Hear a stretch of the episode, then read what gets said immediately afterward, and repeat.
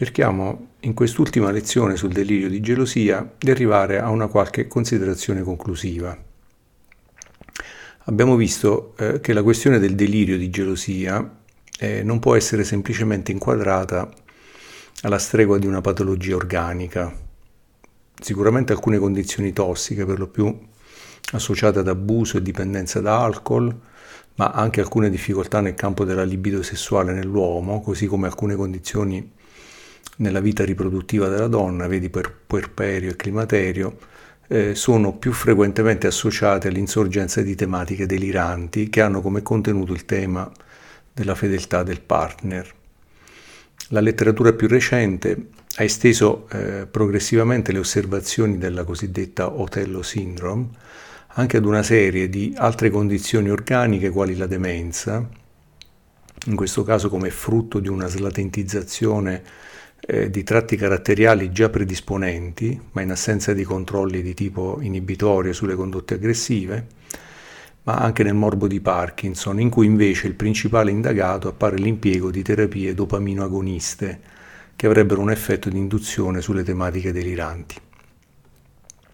Ora, anche in una prospettiva semplicemente biologista, tuttavia, eh, già con Freud, che da tale prospettiva eh, diciamo, non voleva certamente uscire,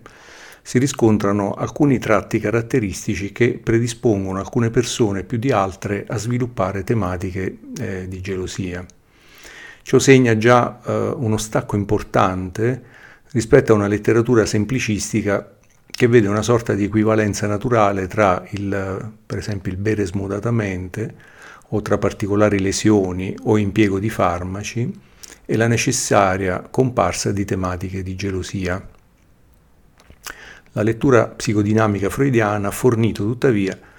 diciamo, ulteriori spunti di riflessione sul tipo di interpretazione naturalizzata da poter dare all'evento di, eh, del delirio di, di gelosia. Per quanto una lettura in chiave mh, pansessuale,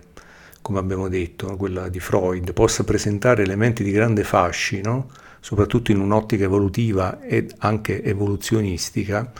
eh, senz'altro eh, l'equipollenza della gelosia delirante a condizioni di fissazione o regressione a particolari stadi evolutivi della sessualità eh, non sembra mh, più trovare particolare riscontro neanche nella letteratura specialistica psicoanalitica,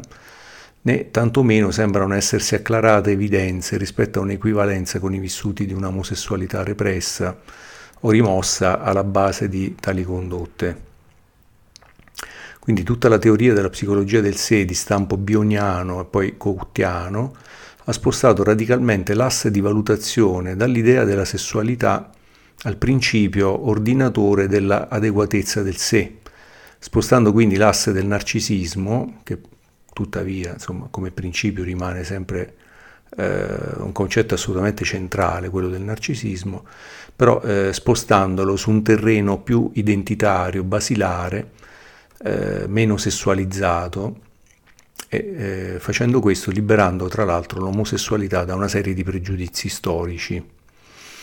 Ovviamente il narcisismo, eh, che è un concetto centrale nella concettualizzazione del cosiddetto, abbiamo chiamato homo psychologicus, cioè ovvero l'uomo narcisistico della, della postmodernità, eh, questo narcisismo pervade tutto il campo della psicologia e della psicopatologia, anche se in, eh, diciamo, in declinazioni e varianti che appaiono eh, con sfumature molto diverse tra i vari autori. Eh, se per Cout, per esempio, il narcisista incarna diciamo, tutte le declinazioni di quell'indebolimento dell'io di cui abbiamo parlato, per cui la sua gelosia appare il segno affettivamente sentito eh, di tutta una sua inadeguatezza relazionale, il narcisista, secondo Kernberg, incarna invece lo spirito del vecchio eh, egoista anaffettivo, che in qualche modo passa sopra le sofferenze dell'altro, sostanzialmente ignorandole. Per Kerberg eh, però è proprio una modalità relazionale di tipo narcisistico, cioè del suo tipo di narcisismo, che è alla base delle reazioni più violente di gelosia, eh, magari messe in atto dopo che il partner eh, è stato ripetutamente trascurato o trattato con disprezzo e verso il quale non sia stato nutrito alcun sentimento di gelosia, poiché magari non reputato all'altezza di una tale considerazione, ma il cui invece tradimento o supposto tradimento innesca una ferita narcisistica che genera poi un irrefrenabile desiderio di vendetta in una sorta di eh, cortocircuito passionale. Ad ogni modo, eh, se il narcisismo imperante eh, crea le condizioni favorevoli ad una serie di manifestazioni rilevanti sul piano psicopatologico, abbiamo però anche detto che un aspetto fondamentale tuttavia rimane il fatto che la maggior parte dei deliranti di gelosia sviluppano questa tematica in forma eh, monomaniacale, cioè nel senso della monomania, come abbiamo spiegato, di Eschirol. Ciò testimonia eh, fortemente a favore del fatto che l'aspetto legato al contenuto in qualche modo appaia dirimente e fondativo di tutta questa fenomenica. L'aspetto monomaniacale del delirio geloso, tuttavia, non si sostiene eh, se non è corroborato da particolari assetti della personalità premorbosa, che sicuramente si appoggiano su tratti di insicurezza caratteriale eh, fondata eh, su aspetti di inadeguatezza sul piano poi relazionale.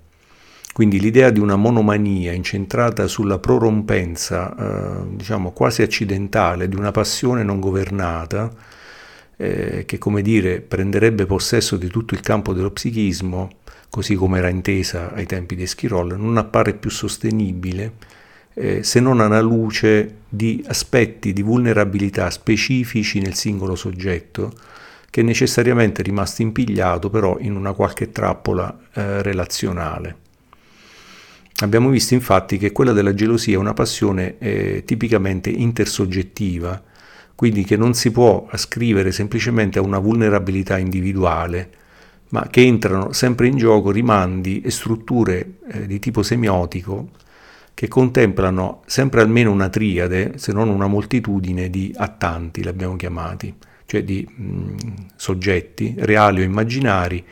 che almeno per grandi linee devono in qualche modo svolgere ciascuno un ruolo prefissato. Ma al di là dell'aspetto triadico della dinamica semiotizzata, che in qualche modo rappresenta la trama fondamentale dello sviluppo narrativo e logico della vicenda delirante, eh, non sono certamente da meno gli aspetti più strutturali, eh, quelli che noi diamo, eh, definiamo storico-sociali, nel senso diciamo, più ampio possibile, in cui tali dinamiche possono ricevere una loro eh, rappresentabilità. Il concetto di comunità emotive, ad esempio, appare centralissimo e fondante rispetto alle possibili eh, declinazioni in cui il sentimento di gelosia può essere espresso, eh, non solo espresso, negoziato, eh, contenuto, tollerato oppure reso esplosivo. Abbiamo detto che la gelosia sessuale è un sentimento la cui presenza è scarsamente accettata e tollerata, eh, se non come forma puramente vestigiale e diciamo falso cortese,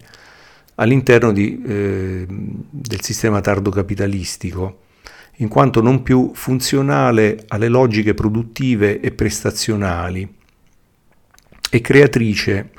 eh, di vincoli di tipo non contrattualistico, pertanto disfunzionali rispetto al principio della piena autodeterminazione, della libertà di scelta dei singoli individui. E comunque completamente controtendenza rispetto alla dissoluzione generale dei vincoli di tipo sociale. Pertanto la gelosia ha subito un lento e progressivo fenomeno di moralizzazione negativa, come dice Cremà, che è partito già dall'antichità della cultura occidentale, ma che ha ricevuto una fortissima accelerazione che si è acclarata in modo sempre più evidente nel periodo della cosiddetta seconda modernità o postmodernità. Questa lenta ma inesorabile moralizzazione negativa ha comportato ad esempio il fatto che gli individui che vivono nella dimensione di una gelosia morbosa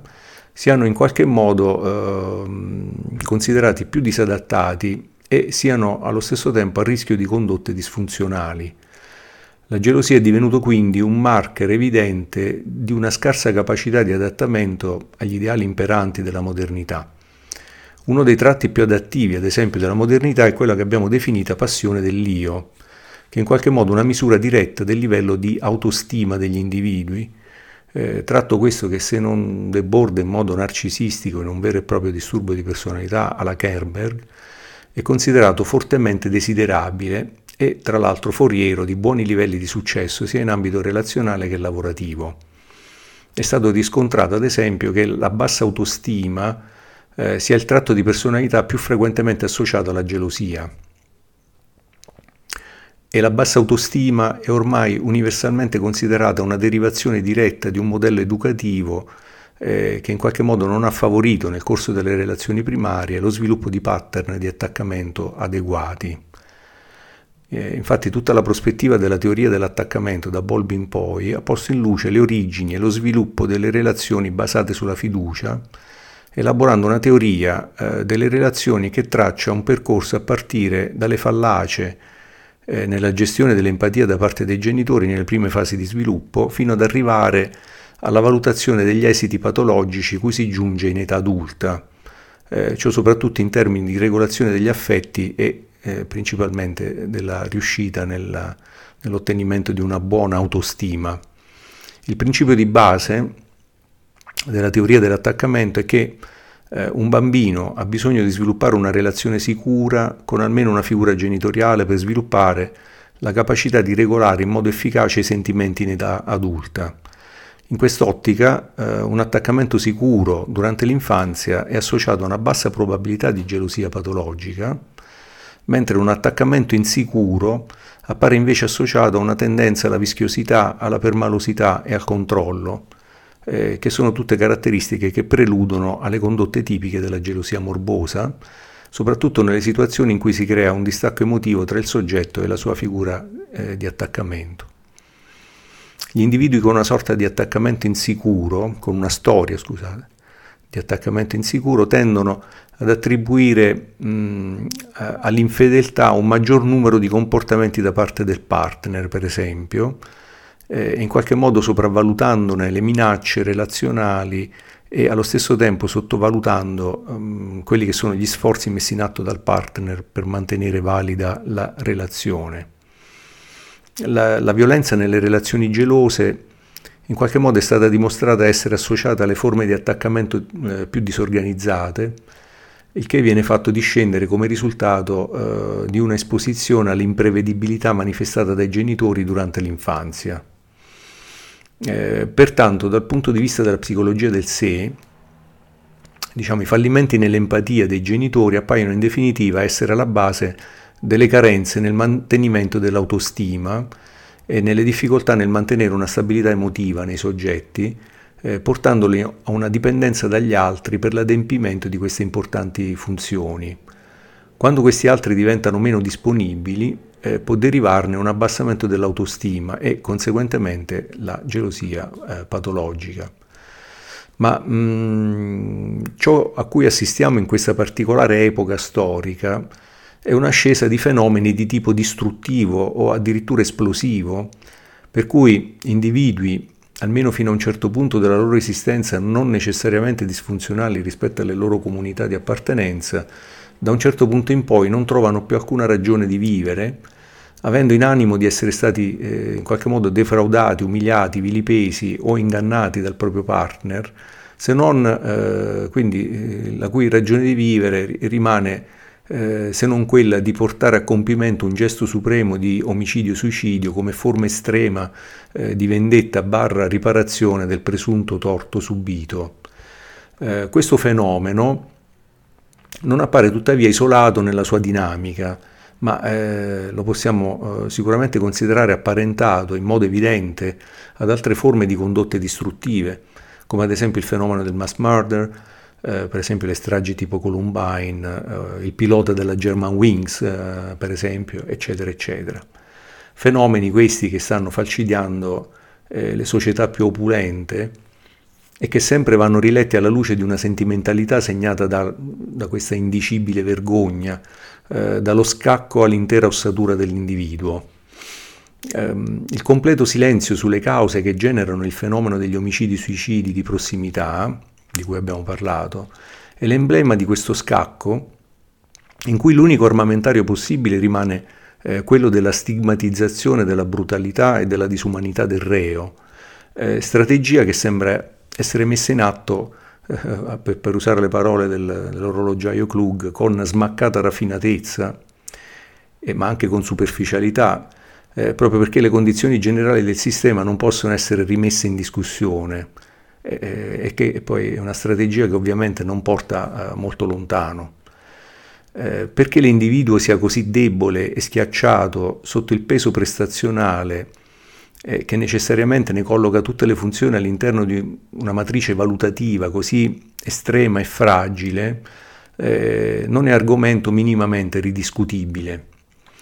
Eh, la psichiatria e con essa quindi la, anche la psicopatologia si presta mh, quasi in modo macchinale alla patologizzazione del singolo, alla, disani, alla disamina delle disfunzioni della singola personalità psichica, eh, che ovviamente eh, eh, si richiama al concetto sempre individuale della responsabilità. Mm, la tecnicizzazione del discorso psichiatrico, quindi il suo completo incapsulamento all'interno di un mondo ormai completamente autoreferenziale, eh, fatto di eh, spuri codici interpretativi, eh, diciamoli, ipertecnicizzati, impedisce una qualsiasi possibilità di confronto e l'allargamento eh, a una rimessa in discussione di alcune modalità generali del funzionamento societario. Al di là di questo discorso, quindi passiamo oltre, la questione del delirio di gelosia ci permette anche di puntualizzare la questione della concettualizzazione dei fenomeni passionali in una cornice storica e sociale più ampia. La questione della traducibilità del desiderio di Alcibiade, di cui abbiamo parlato nella precedente lezione, no? eh, nella matrice dei significanti, che da Socrate in poi si vuole imporre all'interno dell'idea di episteme, eh, ci impone molti e molti interrogativi, interrogativi che la psicopatologia ha il compito di affrontare. In che modo si, eh, si può irretire l'ineffabilità costituzionale del desiderio, eh, la libido nel senso vitalistico che abbiamo evidenziato, in generale del vissuto nel senso dell'Erlebnis all'interno delle confortevoli matrici del pensiero e dell'episteme scientifica. Cioè in che modo possiamo infilare eh, queste tematiche all'interno di questa visione, diciamo, epistemizzata. Eh, per usare le parole di Shakespeare, how how satisfied, cioè in che modo noi possiamo ritenerci soddisfatti a quali certezze epistemiche possiamo ambire quando utilizziamo concetti così mutevoli, ondivaghi e incommensurabili? Per fare questo ritorniamo un attimo sul, al discorso sull'antichità. Eh, la difficile interpretazione dei sentimenti di una Saffo, ad esempio, che nella celebre ode Faineta Moi, eh, cosiddetta tradotta ode alla gelosia, ma che è anche detta ode del sublime, la quale dichiara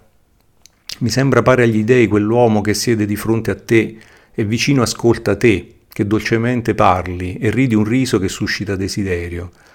Questa visione veramente mi ha turbato il cuore nel petto. Appena ti guardo un breve istante nulla mi è più possibile dire, ma la lingua mi si spezza e subito un fuoco sottile mi corre sotto la pelle. E con gli occhi nulla vedo, e rombano le orecchie, e su me sudore si spande, e un tremito mi afferra tutta, e sono più verde dell'erba, e poco lontana da morte sembra a me stessa, ma tutto si può sopportare. E poi il frammento si interrompe.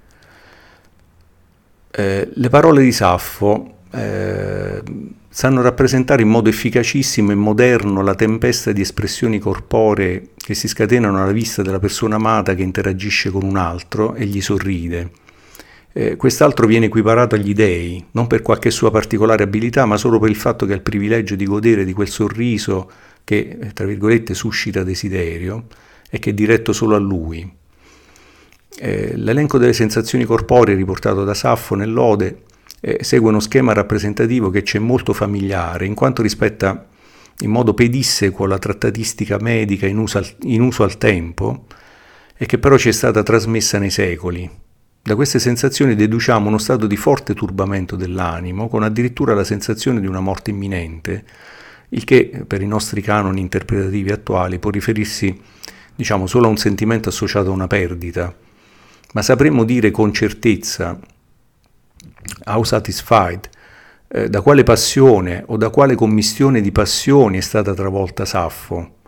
in, in che modo si può operazionalizzare questo tipo di sentimento, eh, come lo possiamo inserire in una matrice epistemica di significanti che abbia valore di evidenza? Ora, allo stesso modo dei sentimenti di Saffo, abbiamo bisogno di una matrice interpretativa altrettanto forte anche per i sentimenti dell'individuo moderno, che sono cifrati e ineffabili al pari di, degli antichi, di quelli degli antichi, e forse eh, in qualche modo ci sono ancora meno intelligibili, perché si confondono ancora di più con le nostre illusioni e fallacie eh, dovute a un'immancabile tendenza all'autoinganno. Eh, qui la fenomenologia ha cercato di ovviare diciamo, a questo terribile inciampo attraverso due, tra virgolette, trucchi. Il primo è lo stesso Jaspers a imporlo alla psicopatologia, si tratta del discorso sull'empatia, no? l'Einfühlung. Eh, possiamo tradurla l'immedesimazione, il mettersi nei panni del soggetto eh, laddove ciò riesca di essere fatto. No? E qui sta la distinzione tra la, il comprendere e lo spiegare. Eh, la seconda invece quella di Husserl, ed è eh, un'impresa persino più ambiziosa e folle, se possiamo dire, che quella dell'epoché, eh, la completa sospensione del giudizio o del pregiudizio, eh, che consiste in una sorta di sguardo vuoto di teoria che riesca a cogliere le cose per come sono in se stesse, come dice uh, Husserl zu den Sagen selbst, cioè alle cose stesse. Entrambi questi approcci appaiono fondamentali agli occhi dei loro creatori per giungere a un discorso epistemico trascendentale, eh, fondativo della psicopatologia. Entrambi questi appo- approcci partono dall'assunto fondamentale, diciamo cartesiano nell'impianto come cogito ergo sum, che possiamo fidarci ciecamente solo del nostro sentire, il quale diviene strumento epistemico per eccellenza, una sorta di metro universale per indagare il mistero sol- sommerso dell'intersoggettività e in qualche modo addomesticarlo attraverso la produzione di concetti, dei begriff. Eh, la questione aperta da Lacan a proposito del confronto al Cibia de Socrate, di cui abbiamo parlato la, la precedente lezione, ovvero del gioco di ambivalenze che sussiste tra il desiderio e l'episteme, si pone proprio al centro dell'interesse della psicopatologia. Il desiderio che abbiamo visto avere a che fare con il concetto di libido e di eros, quindi il desiderio che si, si affilia al concetto di libido e di eros nel senso più ampio e vitalistico, e quindi non solo declinabile in termini di sessualità, è invece il conoscere la scienza, l'episteme, che a questo desiderio tenta di dare una forma e quindi dei limiti concettuali. Il punto di incontro tra queste due entità, diciamo, non può che essere l'elemento passionale. Meglio se si tratta delle passioni che in qualche modo sono più ambivalenti, e queste ci mettiamo l'ira, la paura, la brama, no? il cordoglio, l'amore, la gelosia, l'invidia, in cui, come ci ricorda Platone nel Filebo, eh, in tutte queste emozioni vi è un misto di piacere e di dolore. E dice eh, Platone, come quella passione eh, che spinge a infuriarsi anche il più saggio, ma che è molto più dolce del miele stillante. Oppure come avviene negli, spe- negli spettacoli tragici, quando contemporaneamente si gode e si piange. Questa ambivalenza, do- questa doppiezza del, no, di questi sentimenti. Eh, diciamo, se vogliamo, è, è, la nostra parte desiderante stessa che interroga l'episteme, e nella sua fattispecie quindi la psicopatologia, rispetto alla sua stessa esistenza, alla sua ragion d'essere. È la parte desiderante che vuole essere compresa e irretita in un sistema di conoscenze, ma facendo ciò allo stesso tempo rimane ancora più opaca a se stessa, e se possibile è proprio questo aspetto che genera la meraviglia, il tauma, che finisce per essere la fonte di tutte queste ambivalenze. Eh, per Lacan l'oggetto del, desider- del, desiderio rientra esattamente nella definizione kantiana dell'era eh, Gegenstand ohne Begriff, cioè eh, letteralmente l'oggetto vuoto senza concetto, cioè di quell'oggetto, cioè di fronte al quale il pensiero non può che contraddirsi e di conseguenza svanire. Quindi come possiamo pertanto conciliare questo desiderio di conoscenza che cerca di imporre regole che possano essere valide eh, per capire, prevedere e irretire eh, questo coacervo di forze impetuose e per molti aspetti terribili, e allo stesso tempo eh, conoscere l'impossibilità di addomesticarla in un sistema di conoscenze più prevedibile e pertanto più rassicurante. Eh, tutta la tradizione filosofica dell'Occidente fa risalire la nascita di questa nuova necessità con la svolta epistemologica che avvenne nella Grecia del V secolo e trovò nella figura di Socrate il suo principale vaticinatore. È a lui che si attribuisce, come definisce Giovanni Reale, la scoperta dell'essenza dell'uomo. Mm, tale scoperta consiste nella trasformazione e commutazione del concetto di psiche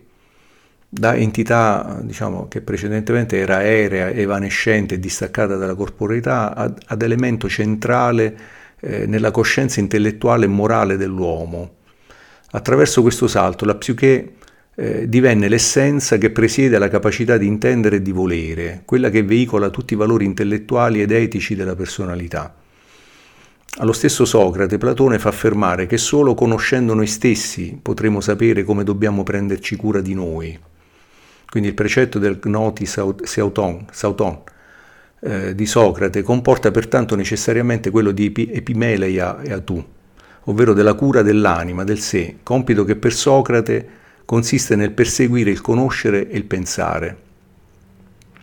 Ovviamente nel corso della storia questa nuova concezione dell'uomo e della psiche ha subito numerose e importanti torsioni di significato ed è arrivato fino a noi in varie possibili declinazioni che magari esploreremo nelle prossime lezioni,